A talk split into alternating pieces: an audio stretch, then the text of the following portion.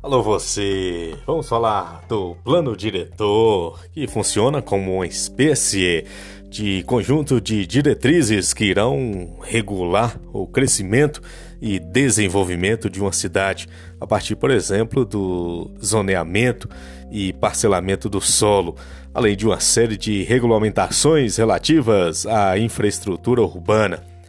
Ainda segundo a norma brasileira, o plano diretor é constituído de pelo menos três partes: fundamentação, composta pelos objetivos, caracterização, diagnósticos e prognósticos, alternativas e critérios de avaliação, diretrizes, em que são tratados, por exemplo, os aspectos relativos ao uso do solo, ao sistema viário, à infraestrutura e serviços urbanos e aos equipamentos sociais, visando o cumprimento das funções sociais da propriedade urbana e da cidade.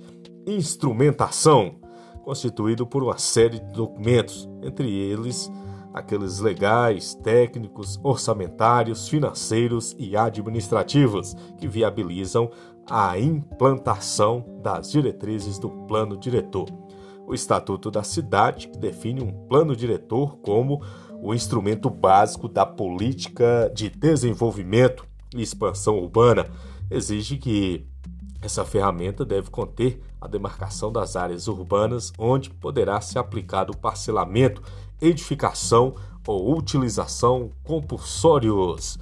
Plano diretor, Grupo Política Cojesuense, Coração de Jesus em primeiro lugar, agir localmente, Pensar globalmente. Professor Flávio Lima, professor 2.0, capacitação Google Workspace.